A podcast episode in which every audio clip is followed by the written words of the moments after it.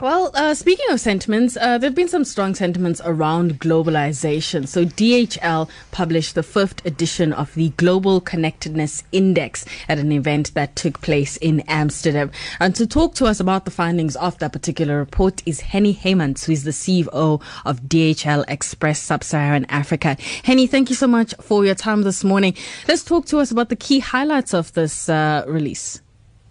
Thank you very much. I think I think what's important about this release is that it's the first one since we had the Brexit announcement, and I think that gives us a good idea of, of what the impact is all around the world.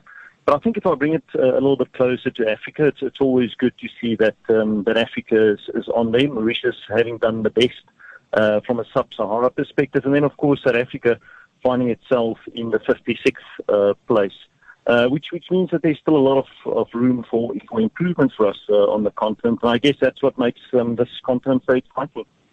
The one thing I found fascinating was that Mozambique was named as one of the five countries where international flows exceed expectations the most. Why is that? Look, I think there are two things that's driving it. I think that the dust is now settled around the issue Mozambique had around uh, declaring all of its uh, international loans.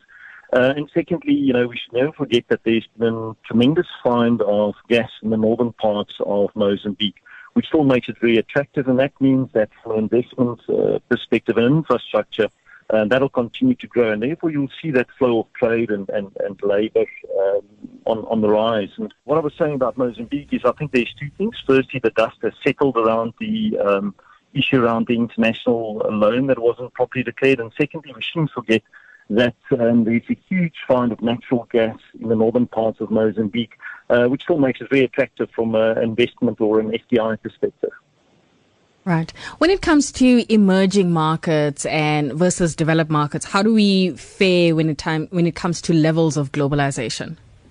Look, still, still a huge room for improvement. If you look at intra-Africa trade, that's sitting around 17 percent you look at Europe, that's around 69%, uh, the Americas in the mid 50s, Asia in the mid 50s.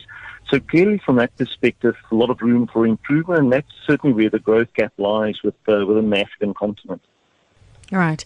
And the outlook, I suppose, for sub Saharan Africa, what could be the key driver here in order to further the growth potential of the region?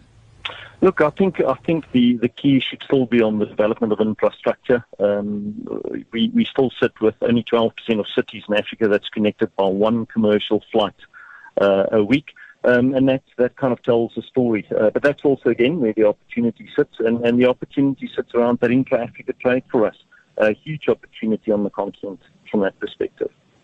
Hennie, thank you so much for your time. This Hennie Heymans, who's the CEO of DHL Express Sub-Saharan Africa, talking to us about globalization and the recent uh, DHL interconnectedness report.